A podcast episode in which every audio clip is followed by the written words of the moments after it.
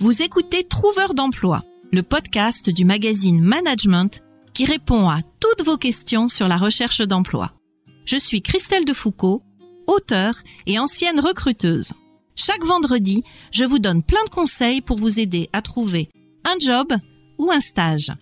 Si vous avez des questions, vous pouvez me les poser sur LinkedIn, mais aussi sur notre nouveau répondeur au 01 73 05 45 27. Chers amis, bonjour. Bienvenue pour ce troisième épisode avec Caroline Mignot. Et donc chez Trouveur d'emploi, nous avons décidé de traiter d'un sujet qui va vous intéresser puisque ça concerne les CV et le sujet est Mettez votre CV en haut de la pile. Trouveur d'emploi, le premier podcast qui vous aide à trouver un emploi.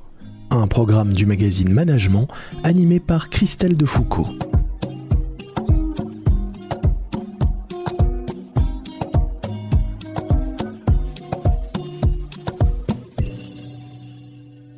Alors, Caroline, on ne la présente plus puisque c'est la troisième fois qu'elle nous fait l'honneur de venir, mais je vais quand même résumer son parcours très rapidement. Donc, c'est la cofondatrice de l'application Refer qui permet de mettre en relation gratuitement des personnes, notamment sur LinkedIn, et de faire du réseau. Et ça, c'est très intéressant quand on recherche un job. C'est la créatrice du podcast hyper connu qui s'appelle Marketing Square pour tous ceux qui adorent LinkedIn. Caroline, j'espère que je t'ai bien présentée. Oh, c'est top, comme toujours. C'est déjà le troisième volet de la trilogie. Euh, peut-être qu'il y en aura d'autres, qui sait. Et je l'espère en tout cas. Donc pour cette trilogie, pourrais-tu nous donner ton premier conseil pour mettre son CV en haut de la pile, sachant que je me permettrai d'intervenir, non pas pour te dire que tes conseils sont mauvais, mais pour peut-être donner un autre regard, parce que, je le répète, il n'y a pas une vérité en recherche d'emploi. Et aussi parce que euh, Christelle, sur la partie recrutement, tu le sais, moi je partage humblement mon côté euh, candidat qui s'est évertué à trouver du taf pendant euh, huit ans en se prenant porte sur porte. Et toi, je pense que tu vas pouvoir apporter ton prisme recruteur et tu es vraiment au contact au jour le jour des candidats et des recruteurs. Donc euh, hyper intéressant que tu valides mes points. Du coup, pour ceux qui n'ont pas écouté les épisodes précédents, euh, je partageais un petit peu le contexte. Euh, moi, j'ai travaillé aux États-Unis pendant 9 ans. C'est hyper dur de trouver du boulot. Du coup, j'ai dû faire la différence. Et souvent, pour faire la différence, on a tendance à faire comme tout le monde, donc ça marche pas. Je vais vous donner 5 conseils. Le premier, c'est de créer un CV un petit peu interactif et particulièrement si vous postulez en start-up, utilisez les outils des start-up pour montrer que vous les maîtrisez. Il y en a un qui est gratuit et génialissime, ça s'appelle Notion. N-O T-I-O-N. On pourra mettre le lien dans les ressources de l'épisode. Il y a aussi une formation super qui a été créée par Shubhan Sharma, euh, notionfacile.fr, et c'est une formation gratuite. En 5 emails, il vous aide à maîtriser Notion. Notion, c'est un outil qui va vous permettre de créer un CV comme un mini-site. C'est-à-dire que vous pouvez mettre votre photo, une vidéo, des liens hypertextes, et en fait, vous avez déjà des CV, des modèles de CV qui vous sont proposés. Donc, n'hésitez pas à utiliser la puissance de Notion. Ça, c'est mon astuce numéro 1. Donc ça veut dire concrètement que le trouveur d'emploi va créer son propre site pendant un certain délai. On est typiquement dans la marque personnelle dont on avait parlé lors d'un premier épisode. Exactement. Et donc, non seulement c'est un mini-site gratuit, en plus c'est évolutif, donc vous pouvez le faire évoluer à tout moment. Et puis, bah, troisièmement, ça c'est le plus important pour moi, ça montre que vous maîtrisez des outils nouveaux de pointe et très utilisés dans le monde de l'entreprise. Et ça, c'est une compétence en plus. Alors c'est une compétence en plus et ça peut être une compétence intéressante pour les seniors à qui on reproche très souvent d'être un peu has-been et pas au fait des nouvelles technologies. Donc euh, je les invite à s'intéresser euh, justement à ce que tu proposes et euh, on est bien d'accord, Caroline, que c'est en complément du CV normal, c'est-à-dire il peut y avoir un CV classique parce que c'est le CV qui est demandé par l'entreprise sous format papier ou sur un envoi de pièces jointes et avec le lien vers le site qui est un site vitrine Honnêtement, Christelle, ça dépend parce que par exemple, euh, l'outil Notion, il est particulièrement apprécié en start-up. Si vous postulez en start-up, vous n'avez plus besoin pour moi de CV papier. D'accord. Ni de CV en pièce jointe, en une page, euh, type CV classique. Tu n'envoies que ce CV-là. Exactement. On pense également écologie au lieu d'ajouter une pièce jointe qui alourdit et qui fait même une friction en plus, c'est-à-dire qu'il faut cliquer. Mettez directement un lien hypertexte que vous pouvez envoyer euh, partout et euh, c'est beaucoup plus, c'est beaucoup plus facile, c'est beaucoup plus écologique. Merci Caroline pour ce premier conseil. Le deuxième maintenant. Le deuxième conseil, c'est on est toujours dans un format de CV qui fait la différence, c'est le CV vidéo. Alors ça nécessite d'être un petit peu à l'aise en vidéo, mais vous pouvez vous aider en mettant un mini script. Ce CV, il doit faire en moyenne moins d'une minute.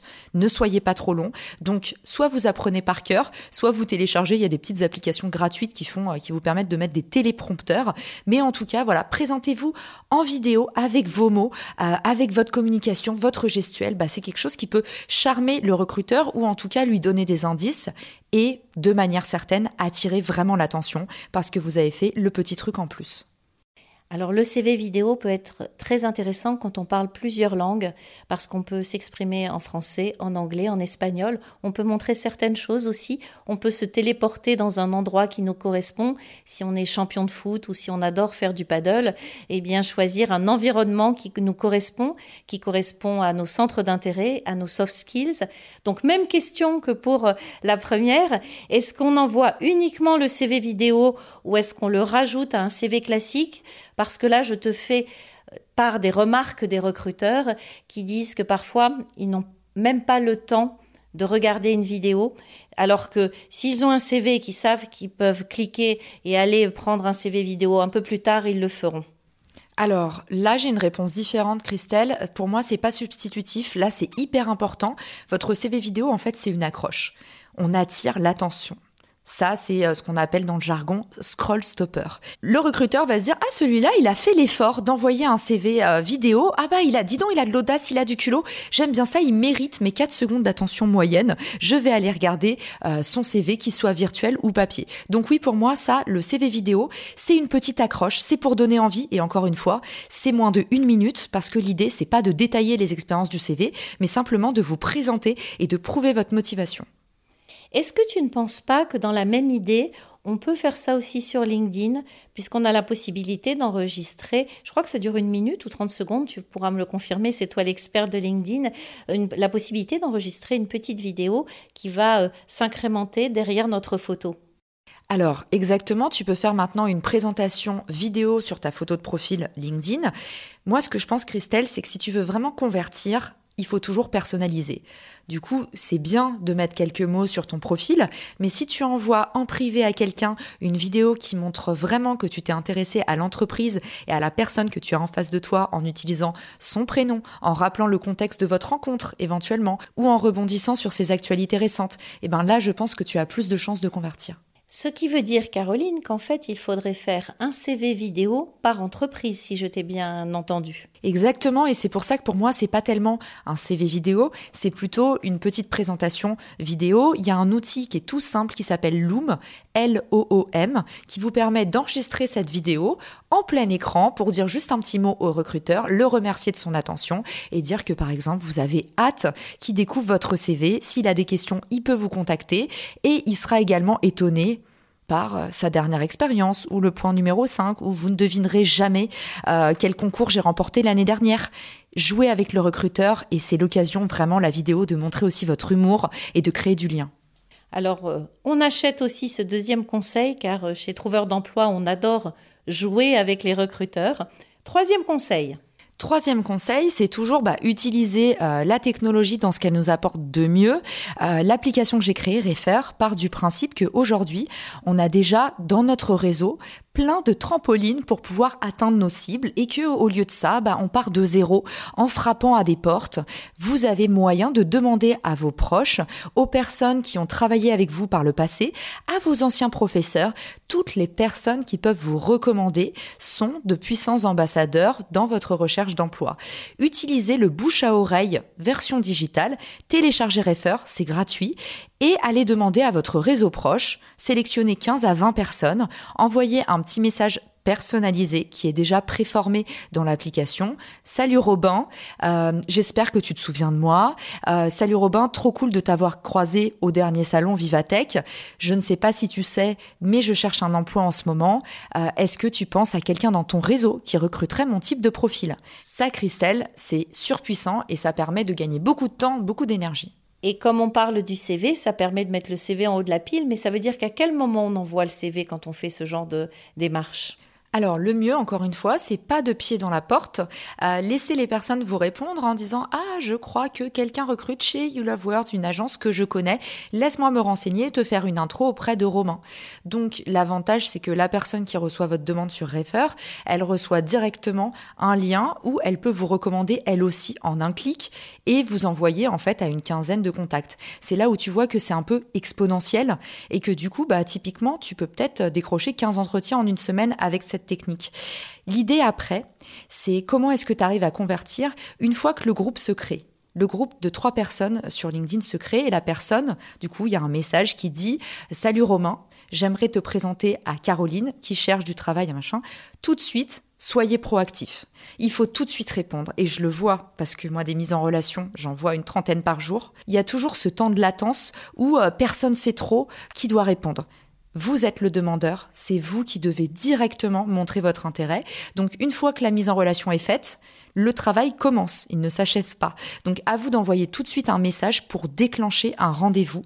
Et il faut toujours battre le fer tant qu'il est chaud, ne laissez pas passer beaucoup de temps.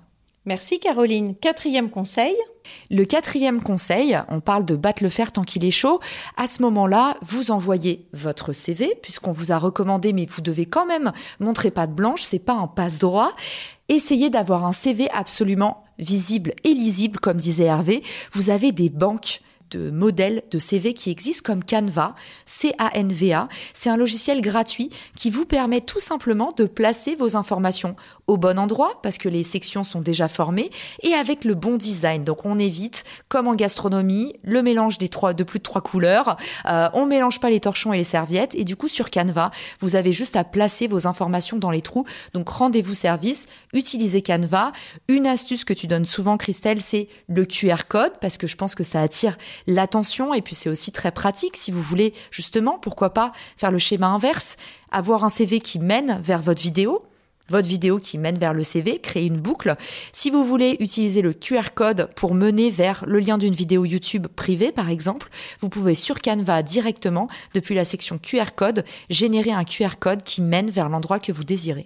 Très bonne idée. Alors, je mettrai juste un petit bémol. En tout cas, j'attire votre attention, euh, chers auditeurs qui nous écoutez. Si vous utilisez une trame Canva, ne mettez pas votre prénom et votre nom de famille en énorme au centre et en haut, comme parfois c'est proposé, mettez plutôt le nom du poste.